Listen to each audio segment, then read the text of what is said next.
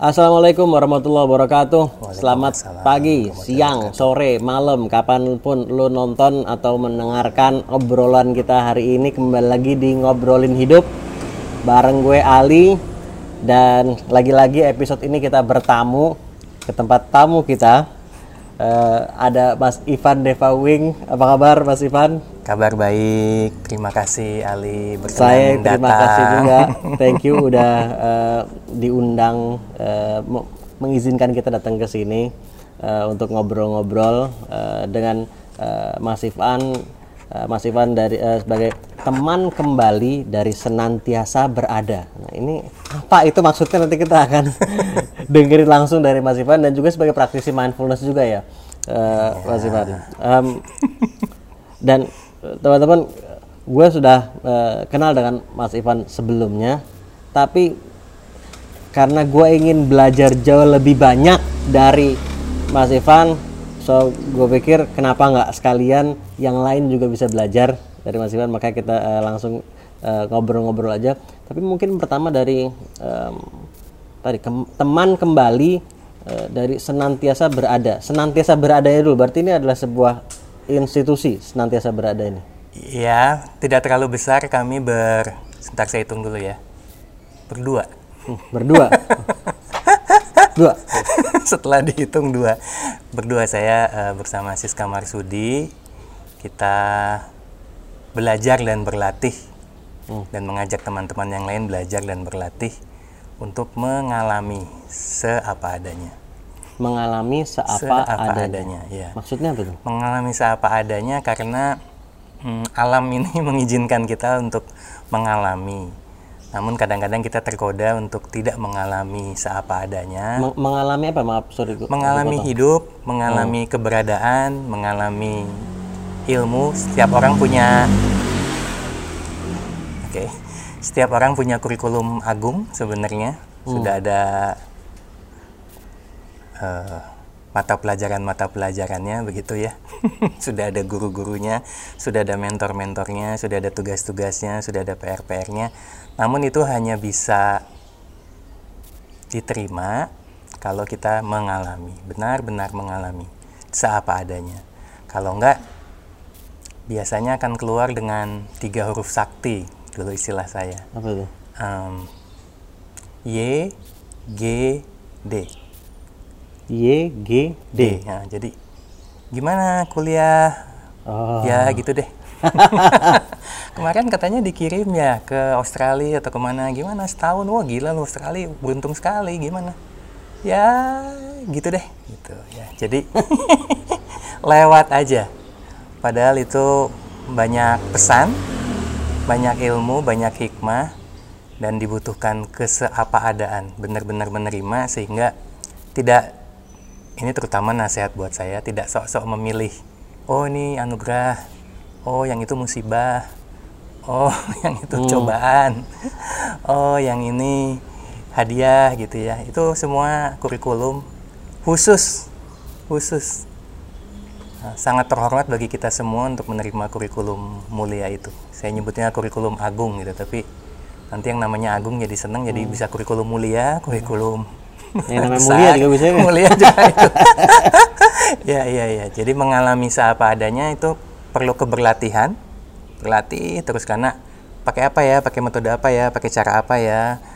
Pakai mendengarkannya gimana ya? Berkomunikasinya gimana ya? Menerimanya gimana? Ada penuh dengan ilmu framework tapi juga berserah sekaligus.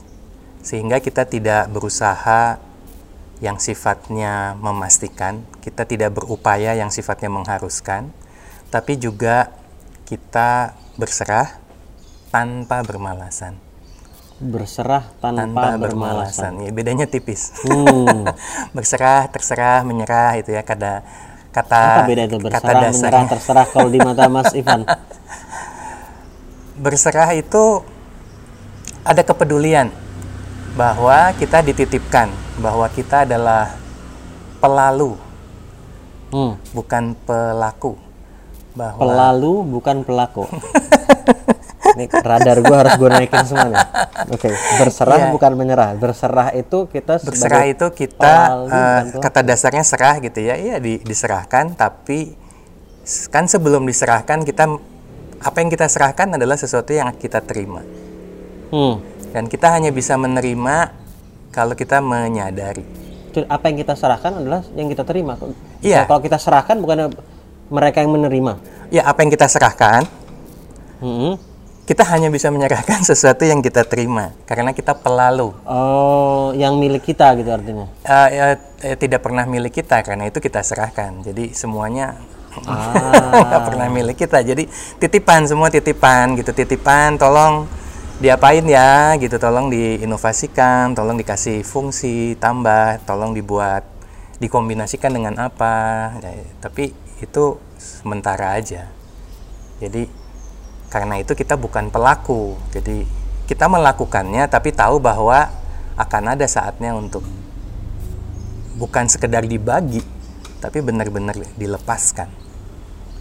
Em, ini eh, tadinya gue mau tanya mengenai perjalanan Mas Iman, tapi nggak apa-apa. Ini soalnya eh, nanti ke sana nggak apa-apa ya. Iya iya iya iya iya. Eh, karena kita udah udah langsung ngobrolin nih. Em, kalau tadi dibilang em, kurikulum agung, kurikulum mulia tadi itu, eh, dan kita sebagai pelalu kita menyerahkan gitu kan. Tetapi sebetulnya kita juga mendapatkan sesuatu dari situ gitu. Iya, kita dititipi, kita dikasih pengalaman, Hmm. ya kan? Kita hanya bisa mengolah yang kita terima, kita hanya bisa menerima yang kita sadari. Kita hanya bisa mengolah yang kita terima dan kita hanya bisa menerima yang kita sadari. Iya, iya. Oh, ada ini ya. Oh, ya. Artinya sering kali kita tidak menyadari Iya. apa yang kita terima. Iya. Dan pada saat kita tidak menyadari itu, kita tidak mengalami. Jadi ya tiga huruf sakti tadi keluar. Hmm. Ya gitu deh. Uh, itu ke- padahal kayak kalau di konteks analogi kuliah tuh eh, bukunya udah banyak, dosennya udah keluar masuk gitu ya. Asistennya ini itu, temen diskusinya banyak tapi kita enggak nggak ada. nggak ada. Ada apa ya? Ada apa? Ada apa? Jadi kayak lewat kayak aja. lewat aja gitu. Iya. Padahal. Mm-mm. padahal melalukan itu walaupun kata dasarnya lalu tidak pernah sambil lalu. Jadi eh, melalukan itu dengan kesadaran, Iya, melalukan dengan bukan kesadaran. sambil lalu eh tahu udah lewat Iya, gitu kan. dengan kepedulian.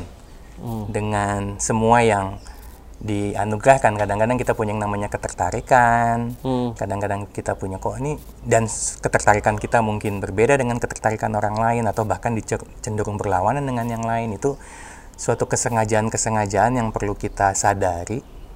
Karena dengan berkesadaran itu mudah-mudahan beda tipis beda tipis itu bisa kita kita bisa peka terhadap itu beda tipis itu. Beda tipis misalnya tentang ini panggilan atau godaan ya Hmm. ini saya benar-benar tertarik atau saya supaya tampak menarik ini ingin atau ini perlu Nah, gitu ya itu bedanya tipis need sama wants gitu. Iya, iya bedanya tipis, tidak ada alat, ukurnya, tidak ada best practice-nya, tetapi bisa dilatih. Terus saja dilatih. Oh iya. Dan pelatihan itu karena sifatnya tidak mengharuskan, bukan yang sifatnya capaian, tapi hipotesa. Maksudnya gimana tuh? Jadi bahwa oh ini pasti nih, ya, ini nih panggilan nih yang ini nih. nggak nggak tahu. Kita hanya Contohnya, contohnya kalau kesehariannya gimana? Kesehariannya misalnya kayak ya yang saya lakukan aja. Mudah-mudahan saya terus berlatih dan berserah untuk tahu apakah yang saya lakukan ini memang inilah yang saya dititipi gitu ya. Atau ini kayak mungkin saya kayak pengen tampak apa gitu. nah, saya perlu peka, perlu peka dalam setiap momennya. Dalam setiap momen. Jadi sebetulnya drivernya apa sih yang, yang mendorong itu gitu ya? Gitukah maksudnya? Kayak tadi Ya, jadi kita perlu peka ini ini dari juga ya? mana? Ini dari mana energinya? Drivernya boleh. Ini energinya dari mana dan energinya untuk apa? Dan kalau pakai sok-sok fisika gitu ya, ya kan kekekalan energi gitu katanya. jadi energinya sendiri sih sebenarnya tenang-tenang aja gitu. kita pakai kita enggak ya dia tetap kekal di sana gitu. Tapi karena ini lewat gitu, karena ini tertitipi, dan mudah-mudahan kita menyadari, kita bisa menerima, dan kita jernih untuk memilih, oh yang ini memang kita tidak perlu la- lakukan sesuatu, oh yang ini kita perlu olah, maka mudah-mudahan ada peran. Hmm. peran yang kita bisa lakukan dengan sesuai semua yang dititipkan. Begitu. Agak ke mana-mana ya silakan. Enggak, enggak, bukan bukan ke mana-mana. Eh, saya mencerna juga gitu karena ini menarik sih. oh ya thank you thank you. Karena ini juga ya istilahnya so far aja udah kayak tamparan untuk kem- kembali berpikir gue kayak gitu nggak sih gue selama ini sadar nggak sih ini, gitu ini, kan ini, Eh, ini, ini semuanya ini pengingat buat saya Ali. Kebetulan aja. oh ya ya, nggak nggak apa-apa dan, dan gue ngomong gitu ini kadang saya kadang gue campur aduk Santai, pokoknya gitu. santai, santai. Eh, dalam arti yang sangat positif maksudnya Hmm. Eh, tapi kalau tadi kembali tadi apa yang eh, eh, Mas Ivan sampaikan di awal tadi ada orang yang kadang eh, mengkategorikan ini anugerah, ini musibah dan seterusnya. Eh, di mana eh, artinya kalau tadi itu adalah kurikulum. Jadi sebetulnya itu semua adalah sebetulnya pembelajaran dan juga bisa dibilang anugerah juga Iya, semuanya. semuanya. Hmm. Semuanya baik, semuanya membaikan. Semua. Walau kadang-kadang ya saya masih berlatih gitu. Kadang-kadang kenapa gini sih gitu ya. Hmm. Kan saya sudah begini gitu. Kadang-kadang kan bertransaksi. Hmm. saya kan udah begini, saya nggak nggak nggak layak dapat gini. Saya harusnya saya dapat gini kan saya sudah begitu gitu ya.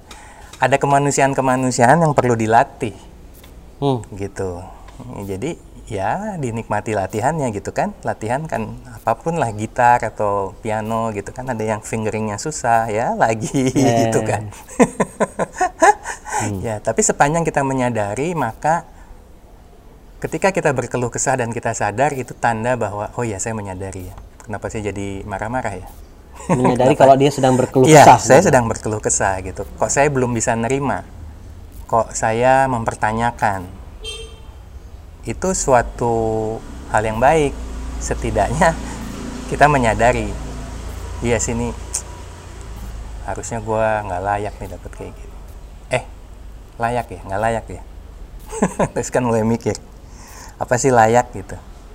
Layak itu datang dari mana sih gitu? Hak itu datang dari mana sih gitu? Hmm. karena ingin memiliki. Emang bisa ya memiliki ya, kan gitu kan. Terus gitu ya kita ngobrol sama kita, kita menyapa kita, dan butuh waktu. Ada yang setelah beberapa detik pembicaraan itu selesai, ada yang beberapa bulan, beberapa tahun dia perlu menjalani itu. Dan setiap orang sudah punya kurikulumnya sendiri, jadi nggak apa-apa. Dan kurikulumnya bener nggak kalau gue bilang kurikulumnya itu diberikan ya sesuai waktunya kalau kayak gitu berarti. Iya, iya, iya. Kurikulum itu juga eh, bukan sesuatu yang statis gitu ya. Kurikulum itu menunggu. Hmm, menunggu apa? Udah siap belum? Oh, kesiapan udah. kita. Oh, Oke, ya yang ini ya. Tapi sering sering kali kan kita em, saat ada kejadian tertentu gitu misalnya, kita ya itu tadi eh, mungkin secara di otak kita mungkin tahu ini seharusnya ini membaikan gitu, ya. Tetapi di hati berat banget, eh, kan gitu terkadang. Iya, iya, iya. Dan em, bagaimana untuk eh, menghadirkan eh, kadang bahkan orang marah aja gini marah-marah ya gue tahu gue marah tapi jadi sadar kalau dia Iya, marah iya, iya, iya, tapi iya, bukan iya. tapi masih belum sampai level kayak yang tadi Mas Ivan bilang oke gue marah-marah dan jadi beda gue Iya, marah iya, iya. menyadari dengan ketenangan dengan menyadari dengan Iya, marah-marah iya. kan Iya, iya, iya, juga. betul. Bapak kok marah? Iya, memang saya marah. Kamu dengerin ya, saya lagi marah gitu. Iya, iya, iya. Ya, jadi dalam berkesadaran itu ada apa ya kualitas atau ciri-ciri yang relatif tentunya yang tadi kita sebut kepekaan kepekaan bahwa oh ya saya marah dan bagaimana kita kian peka kita sering berhening kita sering berjeda kita sering sering diam ya, pekanya peka peka terhadap bahwa apa? oh ada rasa marah. Oh ada pikiran ini. Oh saya melabel nih pokoknya WA dari dia pasti bohong. Oh email dari sini ah pasti isinya itu lagi. Termasuk oh saya saya orangnya kayak gini lah. Gitu. Jadi judgement penghakiman pendefinisian di awal gitu. Itu bisa dikurangi bisa dikelola dengan kepekaan oh saya punya kecenderungan ini artinya kalau yang marah-marah tadi Marah-marah "Iya, itu marah," dia- itu oh, berarti iya. nggak peka maksudnya dia peka kalau dia bisa bilang saya marah Mm-mm. Dan peka itu salah satu kualitas berkesadaran. Bagus. Iya, saya marah nih. Oh, iya berarti dia tahu dia marah. Ada yang tidak tahu dia marah-marah sampai selesai gitu. Ah, ah. Terus kemarin Bapak marah-marah. Enggak, saya nggak marah gitu kan.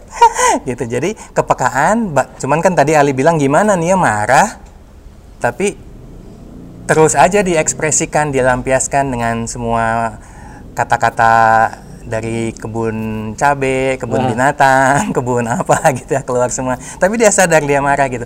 Itu dia sudah peka, tapi dia masih belum mengelola ekspresinya. Karena selain kepekaan ada lagi yang namanya keterjalinan. Keterjalinan itu Hah? adalah keterhubungan antara dia dengan dia, keterhubungan antara dia dengan sekitarnya. Ini juga pengingat buat saya bahwa kalau saya bilang Ali hebat ya, kok bisa ya dia main musik terus gitu, atau dia nulis buku, baca buku banyak banget ya. Saya hanya bisa mengapresiasi sesuatu karena saya punya benih atau keselarasan Keselarasan dengan dengan yang saya lihat. Sama kayak kita mengerti lukisan. Bagus ya lukisannya atau musik asik nih musiknya. Sementara teman kita bilang, aduh itu kayak orang yang nyetem terus gitu dari awal sampai akhir. Mereka udah mulai belum sih gitu. Sementara kita bilang gila nih bagus banget nih chordnya gila masuknya. Wow lihat nggak tuh ganti tuh barnya 17 per 16, 7 per 8 gitu nggak ada yang 4 per 4 gitu. Sementara orang bilang itu kayak ngaco main drumnya gitu kan. Jadi kita hanya bisa melihat sesuatu yang kita punya termasuk kalau saya bilang tuh orang males ya tuh orang sombong kita punya benih itu sebenarnya yang lebih mendasar adalah di setiap yang lain ada kita. Di setiap di sekitar kita tuh ada kita. Nah keterjalinan adalah itu. Sehingga salah satu nasihat buat saya adalah bagaimana kita berlatih keterjalinan. Orang kok marah-marah terus ya? Sepertinya saya juga gitu. Kita tambahkan frase itu. Tuh orang hebat ya. Ya, sepertinya saya juga mungkin seperti itu. Kita hanya bisa melihat, kita hanya bisa mengapresiasi sesuatu yang kita ada. Sehingga pada saat kita bilang, kok lu males sih? Bentar, mungkin malesnya juga ada di saya. Malas untuk gimana ya cara ngasih tahu orang itu untuk supaya dia tidak malas dengan metode yang lain. Karena buat kita mungkin, buat saya mungkin definisi untuk mengelola kemalasan orang adalah dengan dimarahi. Hmm. Jadi saya berpegang teguh dengan metode itu. Padahal kemalasan juga berarti saya tidak mau menggunakan metode yang lain. Saya tidak mau menggunakan cara yang lain. Buat saya ya itu, caranya ya gitu. Labrak aja orang itu. Ya. Nah, jadi balik lagi ketik bagaimana ya kita kadang-kadang tahu kita marah, tapi kok kita masih melakukannya karena mungkin kepekaan itu belum diiringi dengan keterjalinan. Keterjalinan itu pintu empati, keterjalinan itu pintu welas asih. Keterjalinan itu pintu bahwa kita semua pada akhir, pada dasarnya sama. Pada dasarnya sama dengan semua kepusingan, kebahagiaan, pencarian, apa pun itu. Sehingga ketika kita mau menuduh dan apa coba kita juga berefleksikan. Mungkin ada sesuatu di saya. Itu sih.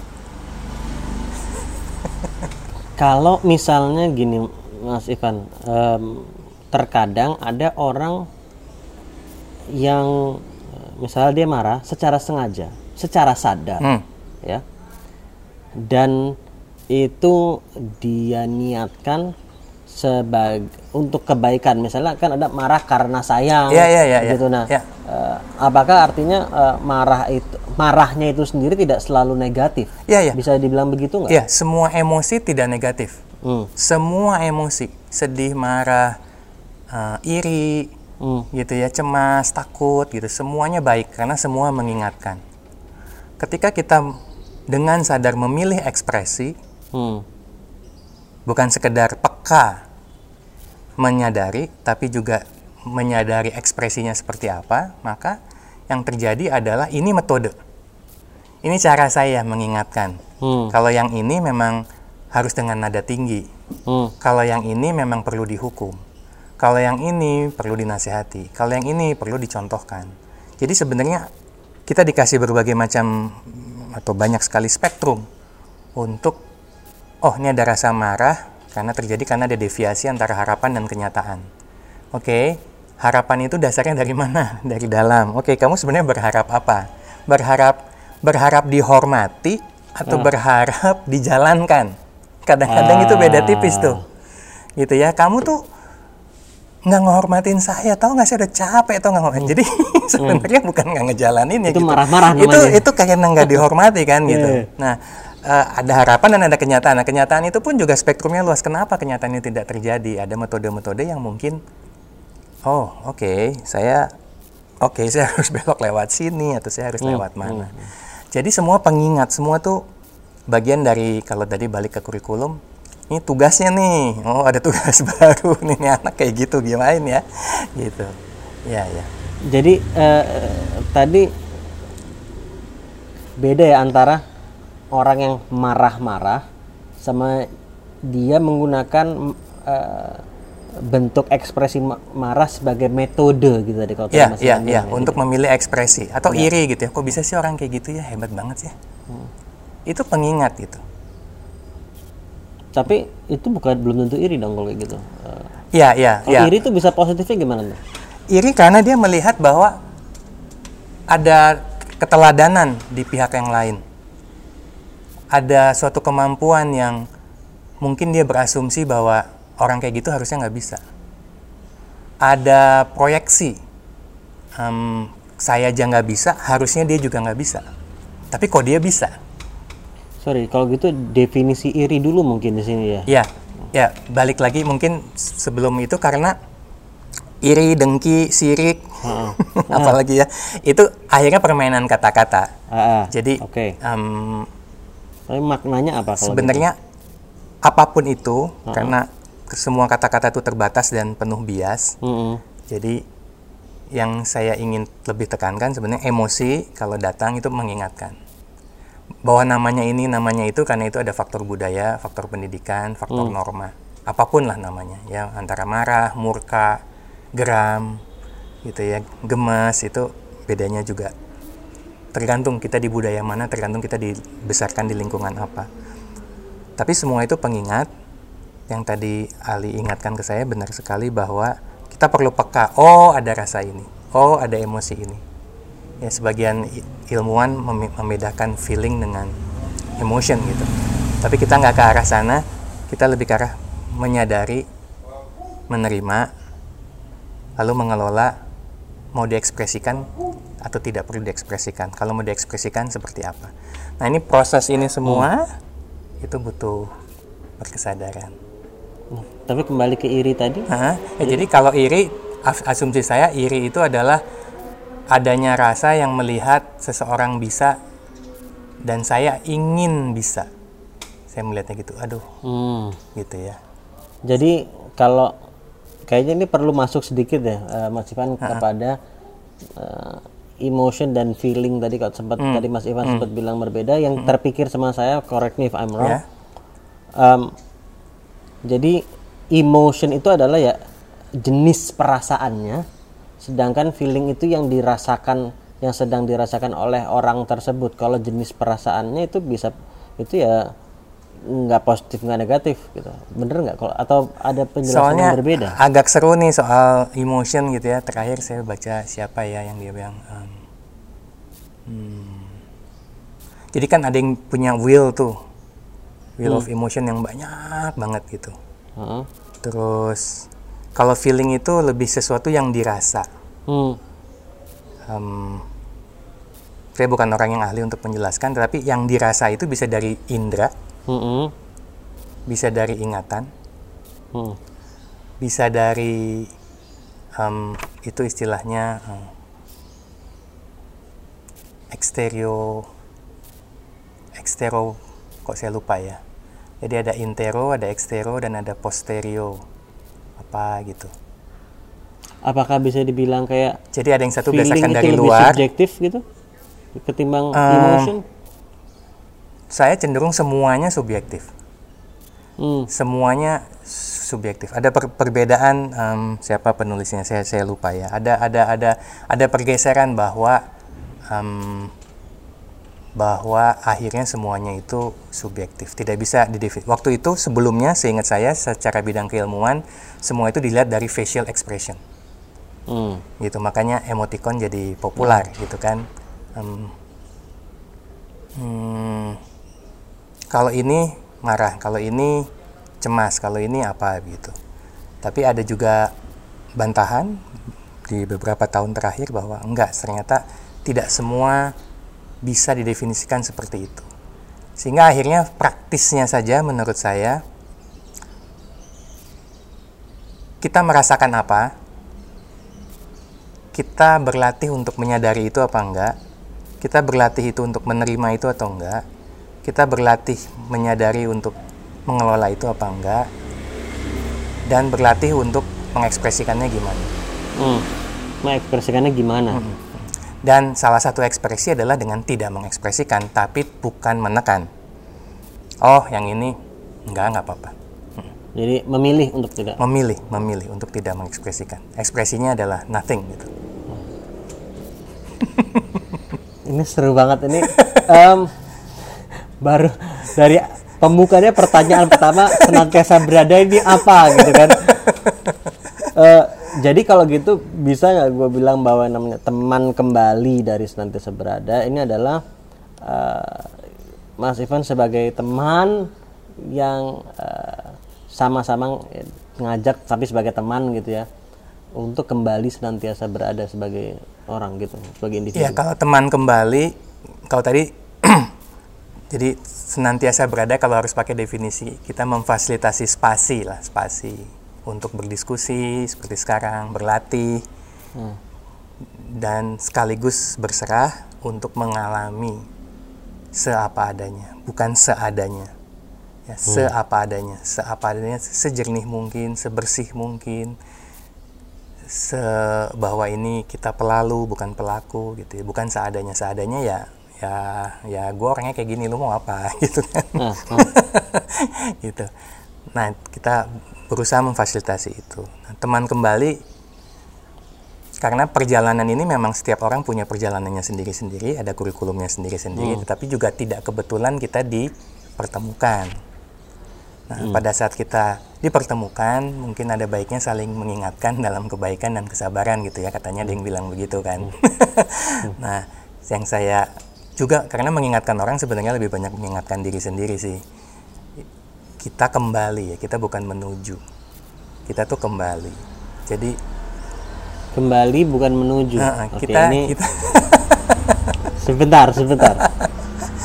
Bukankah kembali itu menuju ke Ya boleh kalau mau dipanjangin kita menuju ke kembali ya boleh sih. Tapi kan balik lagi itu permainan kata-kata. Tapi ya kita kembali, kita kembali sesuatu yang sudah dicukupkan, sudah disiapkan, tapi perlu disadari. Karena kalau yang dicukupkan, dititipkan dan sudah disiapkan itu su- tidak disadari, ya nanti balik ketiga huruf sakti YGD tadi, tadi. ya gimana gimana. Setelah 75 tahun mengarungi hidup gitu, ulang tahun ke-75 gimana? Sebelum tiup lilin. ya gitu deh. gitu ya. Walaupun ya gitu deh mungkin banyak sebagaimana kata juga banyak kemuliaan di sana bahwa dia nggak merasa memiliki, dia merasa nggak harus bersukaria gitu ya. Ya semuanya baik gitu ya. Ya kalau artinya itu ya tentunya baik. Tapi ya gitu deh kalau yang sa kayak jadi saya nggak ngalami apa-apa gitu kayak apa ya apa ya jadi ya gitu deh Kak. ada satu- nihilism, ada Ah, nihilism ah, di sana, ada ada kehampaan, bukan ketiadaan ya. Ada Iya, iya. kehampaan di sana. Gitu. Jadi kalau ada orang yang ya gitu deh, tapi karena emang dia memilih nggak nggak perlu menceritakan, Ya, misalnya. ya. Tapi ini Biasa ya gitu aja deh kok, karena gitu. tahu apa ya, tahu deh gitu. gitu kan. gitu. Oke oke. Iya, iya, iya. Jadi teman ya kami menyebut teman karena teman itu kan dua arah ya. Saya nggak bisa bilang "Ah, temannya Ali, iya, iya saya temannya Ali. Terus Ali tanya, tahu Ivan Deva? "Ah, yang mana ya gitu. Jadi butuh butuh juga berteman untuk bisa mendeklar atau Hmm. mendeklarasikan teman. Butuh Kalau begitu saling. kenapa kenapa sudah langsung mendeklar kalau misalnya Iya kan, jadi teman kembali. Siapa tahu ada teman gitu kan mencari ada yang mau Oh. teman kembali gitu. Ya temannya sedikit ya mungkin memang itu gitu kan. Sehingga itu mengingatkan terus Hmm. uh, jumlah itu artinya apa. dan ini buat lo supaya nonton dan dengerin ini sebetulnya mau gue tanya di awal tapi ya gini lah kita unscripted. Iya, Eh, iya. Kadang suka ada yang ada ada yang bilang kadang Li, lu suka lompat-lompat ya karena ini kita unscripted kita gue pengen nanya apa yang sambil jalan Oh, aja iya, iya, gitu. iya. Em, dan mungkin banyak yang nggak tahu bahwa eh, Pak Sifat ini dulu eh, lama eh, 13 tahun di IBM Ya. awak sebagai eh, sistem engineer, Iya, iya, sistem engineer sampai jadi marketing director juga. Iya. Eh, kemudian eh, sempat pindah ke eh, startup di bidang eh, consulting dan teknologi juga. Iya. Kok emang dari dulu kayak gini meskipun dulu di IBM sebagai sistem engineer tuh kan kayak teknis banget itu. Iya, teknis iya, di mata saya gitu ya. Em, kok sampai kayaknya kan filosofis sekali gitu. In in in a good way Iya, maksudnya. iya, iya, iya, iya. Cuman dari dulu kayak gitu tuh Enggak sih, kalau dari dulu tentunya saya berubah. Saya berubah lah ya. Tapi em, ya saya berubah. Kalau pertanyaannya apakah dari dulu seperti ini? Enggak.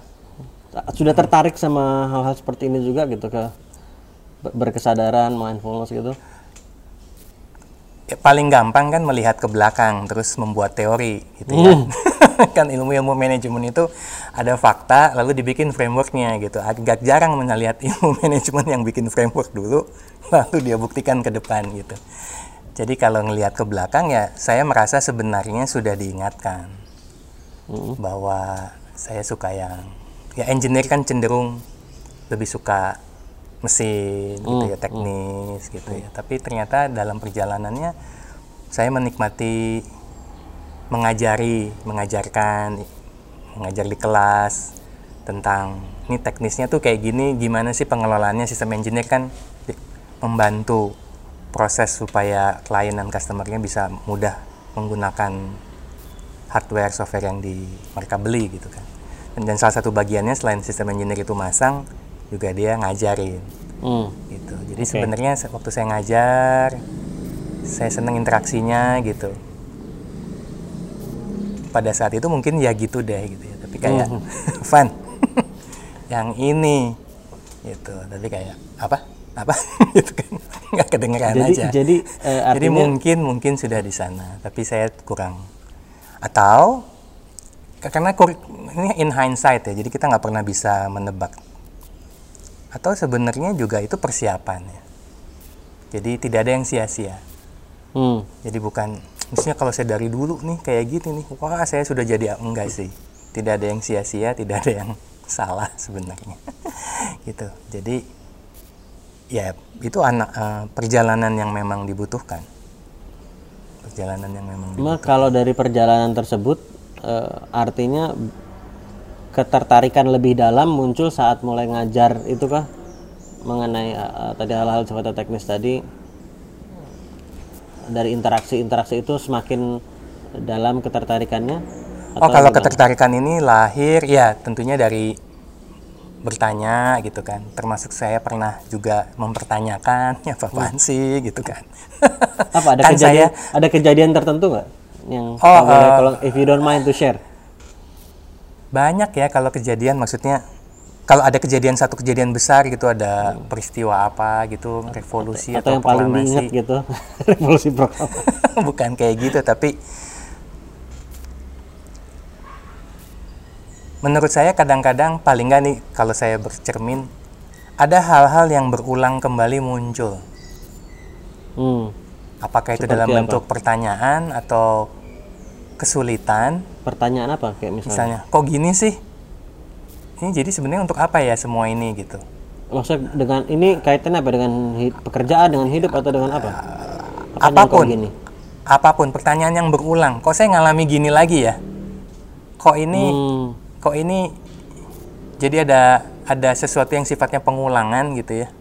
Kayak dejavu gitu? Kayak kayak dejavu kayak apa? Kalau saya menga- mengaitkan ini dengan kurikulum agung tuh kayak ya lu ditanya sebab yang dulu lu jawabnya masih salah. Jadi ditanya lagi gitu. Gitu jadi oh oke gitu. Jadi untuk naik ke ya tingkat kan gitu kan selanjutnya. kayak hair gitu kayak Iya, iya. apa ya pengulangan gitu. Ini soal kok sama sih gitu. Ya tapi tentunya itu semua interpretasi ya itu Hmm. Iya, interpretasi iya, kita siapa kita lah bisa benar-benar memahami. Jadi Ya. Tapi tipping pointnya kalau kalau boleh tipping point sampai akhirnya kan sekarang betul-betul fokusnya eh, pada isu ini gitu ya. Ya.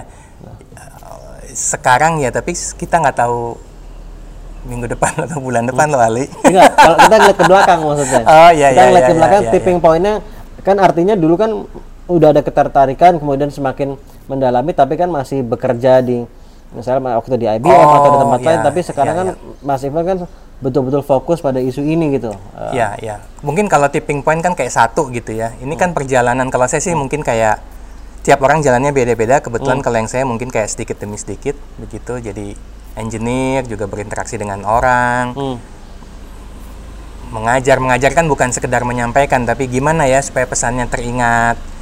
Eh, Apa yang perlu dibuka kalimatnya di akhir kelas tuh apa ya? Supaya karena biasanya orang mengingat di awal dan akhir gitu ya terus ngantuk di tengah-tengah gitu kan.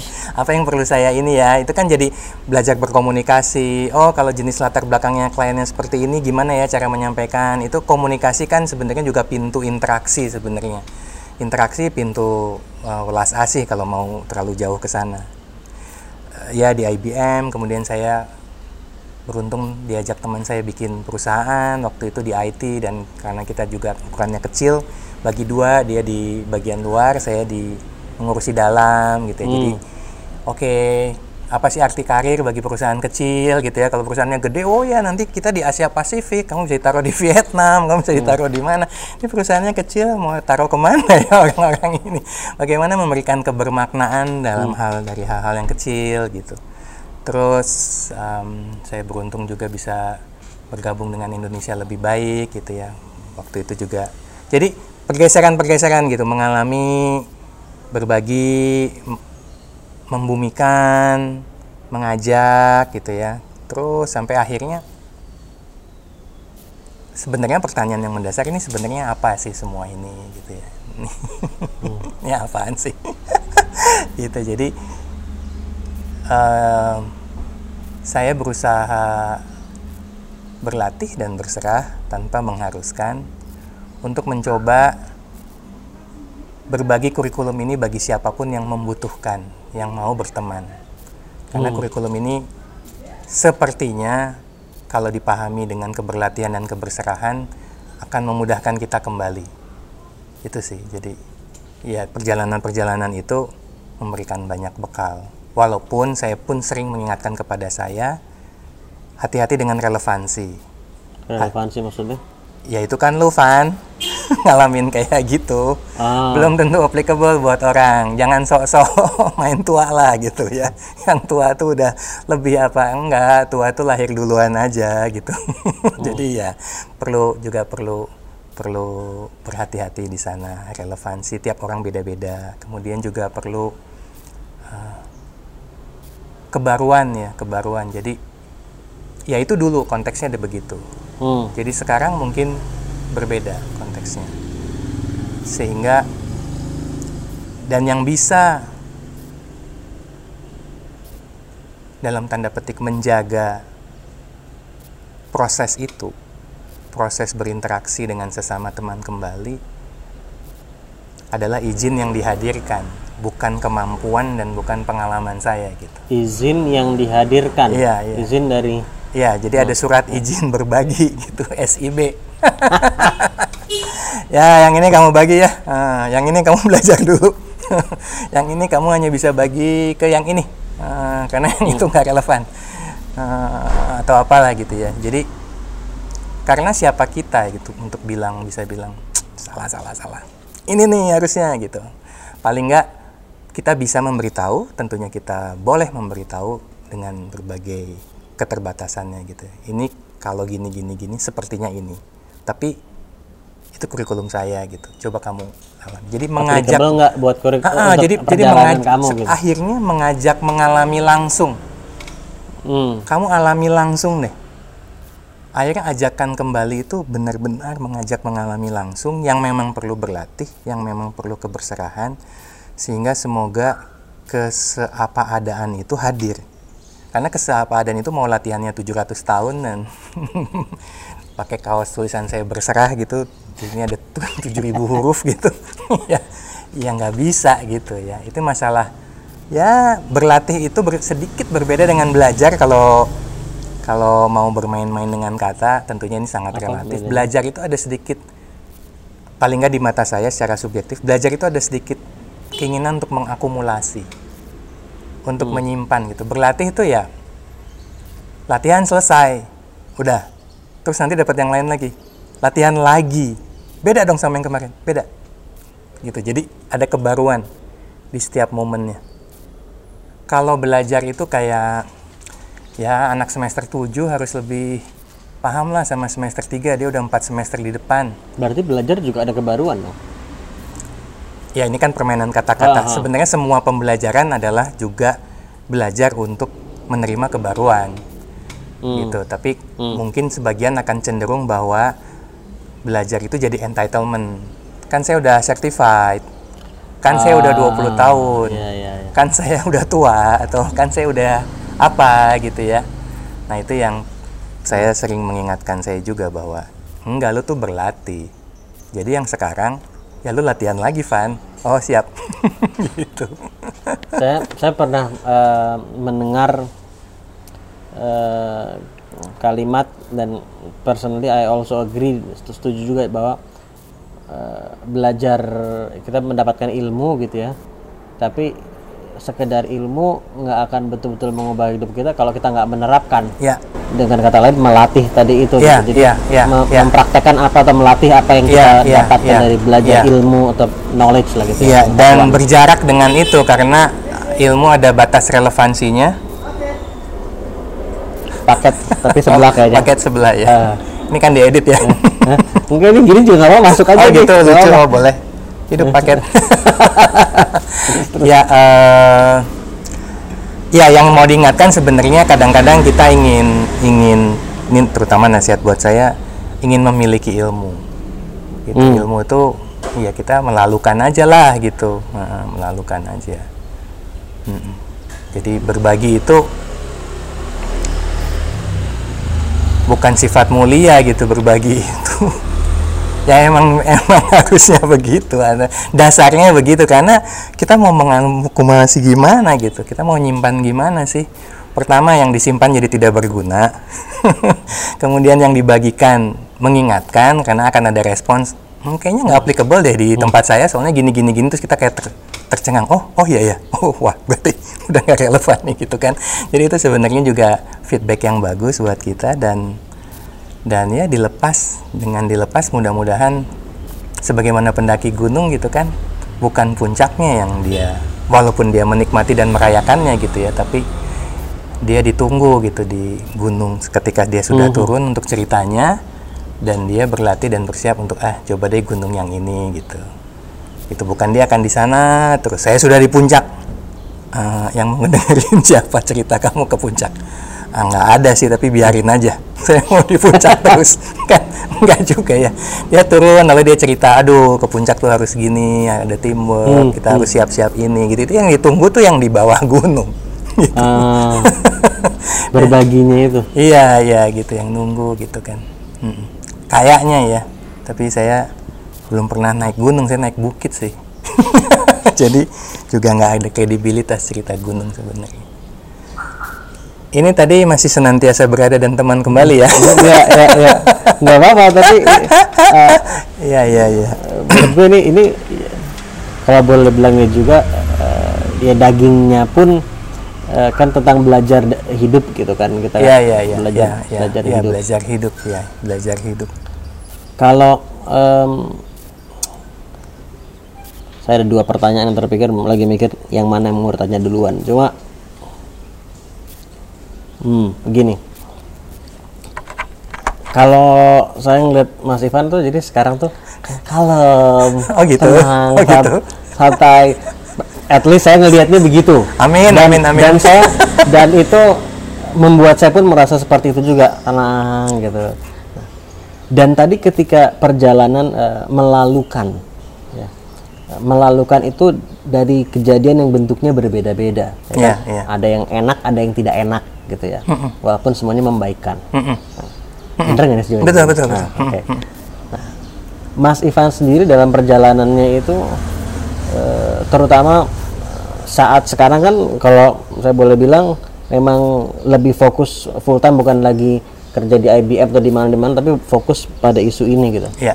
Saat memutuskan untuk full time itu dan memulai eh, ada rasa takut dan proses melalukan itu gimana? Ada pernah nggak sih kalau Mas Ivan tuh merasa aduh bisa nggak ya takut atau apa pun tuh merasa Oh, bangga merasa senang dan Itu saat pernah, memulai gimana? pernah dan akan muncul lagi.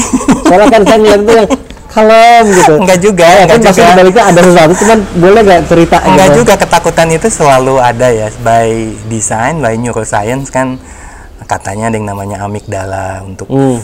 fight or flight itu Ya. lah gitu ya. Selama otaknya masih gitu-gitu aja ya masih lah rasa takut itu. Aduh, terus gimana nih eh, eh, duitnya dari mana gitu ya. Waktu mau ada pikiran-pikiran seperti Ada, itu. ada, ada, ada. Em, ada, ada. Dan em, kalau dibilang saya kalem, iya dan tidak gitu. Saya masih marah, ya masih marah. Saya kadang-kadang menyadari marah, tapi juga tidak memilih ekspresinya masih gitu ya. Saya masih manusia biasa Ali. Jadi ya itu bagian dari saya masih harus terus mengingatkan. Saya masih harus berlatih, masih harus berserah dan makin saya sering mengingatkan orang kan sebenarnya kayak cermin gitu kan.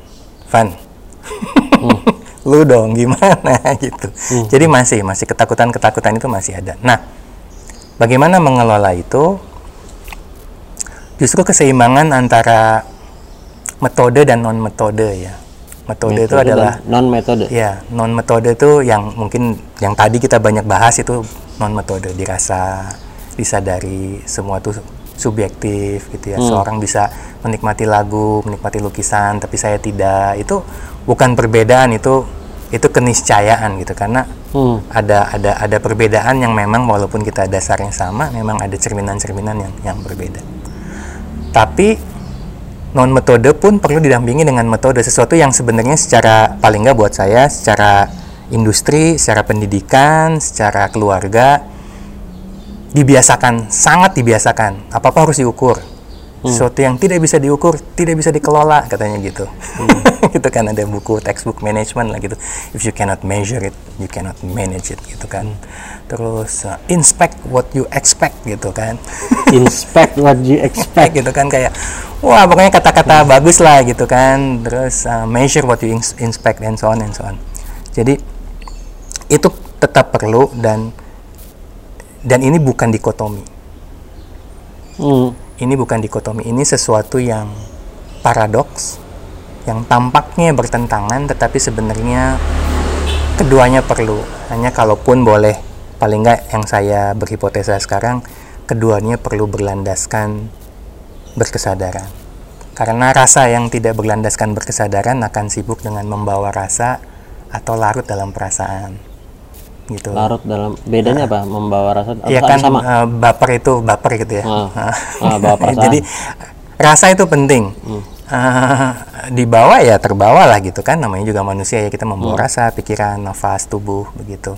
Tapi sampai larut, sampai terlingkupi itu yang kita perlu dikuasai oleh rasa dikuasai tersebut. oleh rasa, dikuasai oleh emosi gitu. Kita tahu marah tapi kita tidak dikuasai oleh marah. Oh ya marahnya datang Hmm. gitu kan. Termasuk juga metode bahwa satu-satunya proses development yang paling benar adalah agile methodology. Karena dia ada iterasi, ada story, ada apa, ada retrospektif gitu ya. Ini yang paling benar ini udah this is the ultimate gitu. Hmm, mungkin sih gitu ya. Tapi ya ada jarak juga gitu. Mungkin dalam konteks tertentu, mungkin untuk proses-proses yang baku, mungkin untuk hal-hal yang sifatnya lebih predictable, mungkin juga tidak perlu gitu. Jadi tapi juga dua-duanya penting. Ada yang diukur ada yang dirasa ada yang disadari ada yang dipikirkan. Ada yang walaupun kita berusaha objektif berusaha diukur tapi kita tahu bahwa eh, ada subjektivitas di sana gitu. Jadi kalau lucu-lucuannya bukan data driven tapi Tapi? data aware datanya bilang begini. Datanya bilang begini. Oke karena datanya bilangnya kita begini enggak juga Itu data driven. itu data ya ini kan permainan Ya, ya, kata-kata ya, ya. tentunya yang percaya data driven bilang salah itu definisi data driven bukan begitu tapi ada data bilang Hmm. begini untuk data menjadi informasi ada subjektivitas ada Hmm. ilmu ada macam-macam untuk informasi bisa menjadi impact ada ekspresi ada metode gitu jadi dari data ke impact itu ya suatu perjalanan berkesadaran sebenarnya tadi Mas Ivan bilang ini kan perlu terus dilatih Iya, gitu iya, ya. terus- Nah, terus, em, buat em, kita yang masih awam nih gitu ada nggak eh, mungkin saran atau tips dari Mas Ivan yang simpel dulu bisa kita eh, lakukan sehari-hari untuk mulai meningkatkan kesadaran tadi itu agar kita bisa semakin lihai dalam melalukan wah keren bahasa lihai? Gila. lihai dalam melalukan bisa jadi kaos tuh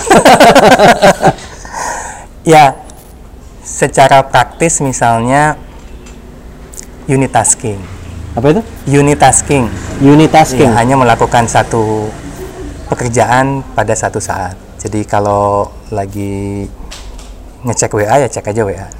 Tapi jangan sambil minum gitu. Kalau lagi sarapan ya sarapan aja, jangan sambil ngecek WA. kalau lagi merencanakan ya coba berimajinasi masa depan kayak apa ya, parameternya apa ya, situasi market gimana ya. Ya udah di situ. Jangan sambil masak gitu. Nanti masakannya gosong atau apa gitu kan. Unit tasking. Karena dengan situ kita masuk. Apa pun itulah, unit tasking. Em, hal yang praktis lainnya adalah berjeda tiga nafas dari satu tas ke tas yang lain. Berjeda tiga nafas. ya. Benar-benar menyadari, merasakan nafas. Bukan dihitung nafasnya, bukan diatur, dirasain aja. Tiga kali. Hmm, bukan di Jadi bukan bukan diatur. bukan bukan di, diatur. Oke, saya mau berjeda tiga nafas. Hmm, Dipanjangi gitu ya. Enggak, ya nafasnya lagi apa aja. Oh, ya lagi terengah-engah. Oh, lagi tenang. Kalau lagi terengah-engah apa nggak sebaiknya tenangin dulu nggak? Nggak juga. Eh, karena kita mau seapa adanya ya. Bahwa kita ada kecenderungan, oh lagi terengah-engah, baiknya saya sedikit lambatkan, silahkan. Ah, Tapi bukan, maksudnya seada, se- seapa adanya tuh ya saya lagi terengah-engah, atau saya lagi memburu nih. Karena itu kembali- mungkin mengingatkan banyak hal. kesadaran tadi ah, dia sedang bahwa, oh, iya. itu. Karena sebenarnya itu pintu saja sih, menyadari nafas itu pintu bahwa biasanya ada sensasi tubuh terasakan, oh saya kaku nih pundaknya, oh saya lehernya tegang atau ternyata ada pikiran ini, oh ternyata ada perasaan ini gitu. Berjeda tiga nafas dari satu tas ke tas yang lain. Tadi kan tasnya kalau bisa unit tasking. Mm-mm. dan di antara tas karena banyak gitu ya, sarapan aja tasnya banyak tuh. Mulai dari roti bakar datang dan nyiapin kopi gitu. Gitu. Jadi pas roti bakarnya udah selesai dimakan mau minum kopi ya jeda tiga nafas dulu gitu. Hmm. gitu. Yang praktis itu dalam keseharian. Yang tidak terlalu praktis tetapi diperlukan itu berjeda di waktu yang sama di tempat yang sama di durasi yang sama dulu. Benar-benar berdiam. Di tempat yang sama, di eh, waktu yang sama, sama apa di, di durasi yang sama Eh, dulu. durasi yang durasi sama. yang sama. Ya jadi misalnya setiap mungkin bagi yang sholat subuh setelah sholat atau bagi yang setelah rosario setelah doa pagi atau setelah sarapan atau setelah makan siang. Jadi ada suatu suatu trigger gitu tanda. Oh mau tidur bisa juga. Saya berjeda bersengaja 10 menit atau lima menit di tempat yang sama dulu di waktu yang sama. Karena ini kayak change management. Kalau change management kan jangan banyak change-nya gitu yang change-nya Hmm. satu aja. Jadi yang lainnya kalau bisa konstan dulu. Konstannya apa? Waktunya sama tempatnya sama durasinya sama. Tentunya dengan berjalannya waktu mungkin durasinya diperbanyak biasanya karena makin kita sibuk makin panjang keheningan kediaman itu di, di, di- dilatih gitu yang kita lakukan pada saat itu ya kita duduk menyadari tamu-tamu yang datang. Rumi bilangnya gitu. Pikiran. Pikiran bisa perasaan bisa rasa Hmm. pegel bisa terus oh nafasnya gini bisa gitu ya. Kita welcoming all the guests katanya. Em, dan cukup disadari saja nggak usah diolah karena kita lagi nggak menganalisa atau lagi bikin tugas akhir jadi Hmm. oh ada pikiran ini. Tapi tidak larut. Oh ada perasaan ini. Tidak dianalisa. Kenapa ya saya punya perasaan ini? Oh ada nafas gini. Nggak usah diatur. Oh pegel nih. Oh terus aja 10 menit hanya sekedar menjalani keberadaannya. Hmm. Menjalani keberadaannya. Iya. Karena itu awal-awal untuk ya kita menjalani yang dititipkan. Mas Ivan sekali lagi ini sangat insightful sekali, eh, sangat sekali, Enggak lah, sangat Ali. menambah wawasan. Sama-sama. Terima kasih. Eh, dan tadi gue terus mencoba belajar dan melatih tadi untuk eh, terus sadar. Dan eh, ada dua pertanyaan yang eh, yang masih ingin gue tanyakan juga. Agak template pertanyaannya tapi gue selalu bilang eh, gue suka nanya pertanyaan ini karena dari orang ke orang punya respon yang berbeda-beda karena punya apa frame of thinking berbeda-beda beda-beda juga.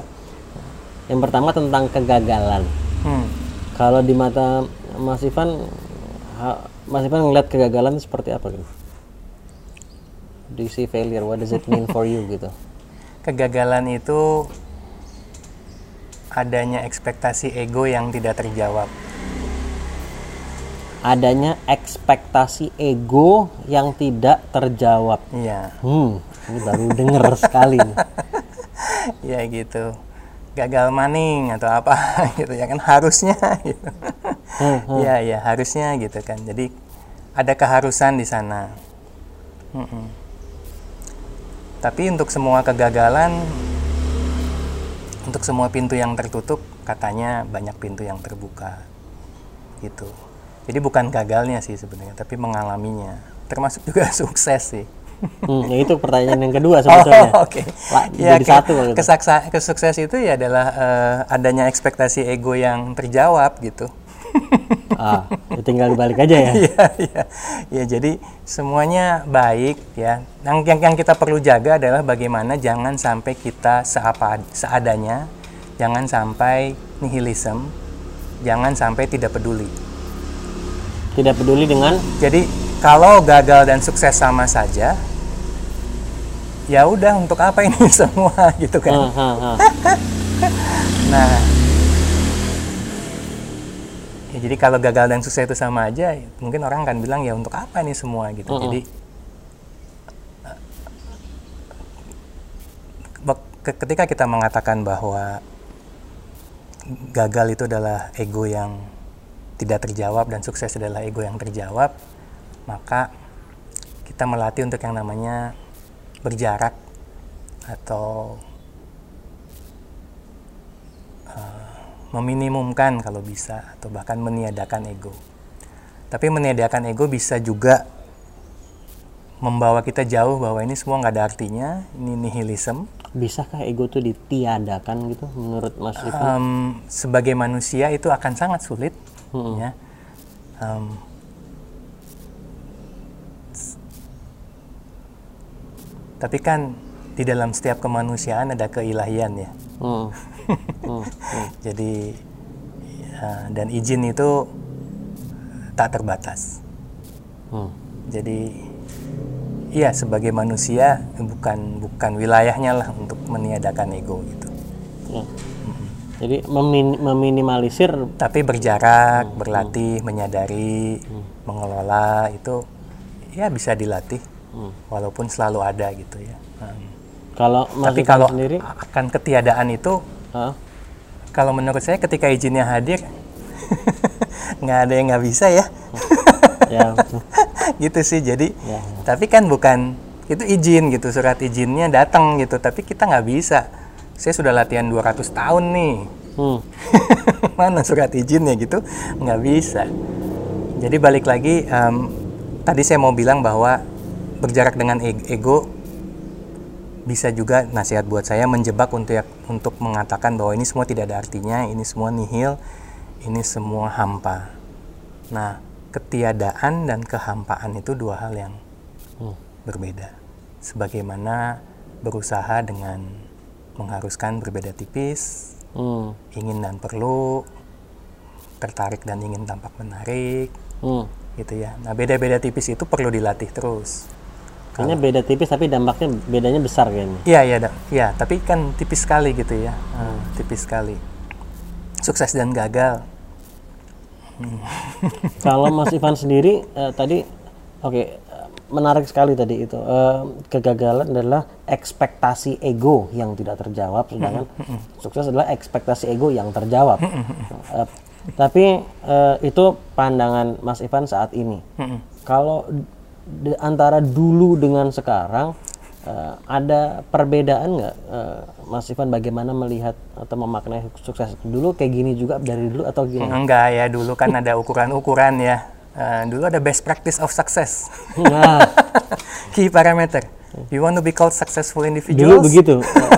Kalau These Mas Ivan dulu melihat gitu, ya. kesuksesan dalam hidup itu seperti apa di- dibandingkan sekarang? Iya dulu ada parameter, tapi saya juga berhati-hati mengatakan dulu karena yang dulu tuh kadang-kadang masih muncul keinginan-keinginan Hmm. itu ya. Jadi saya juga tidak tidak mendikotomikan a better me atau this is me gitu ya dulu. Hmm. Ini ya kemanusiaan itu akan terus ngepengen gini nih.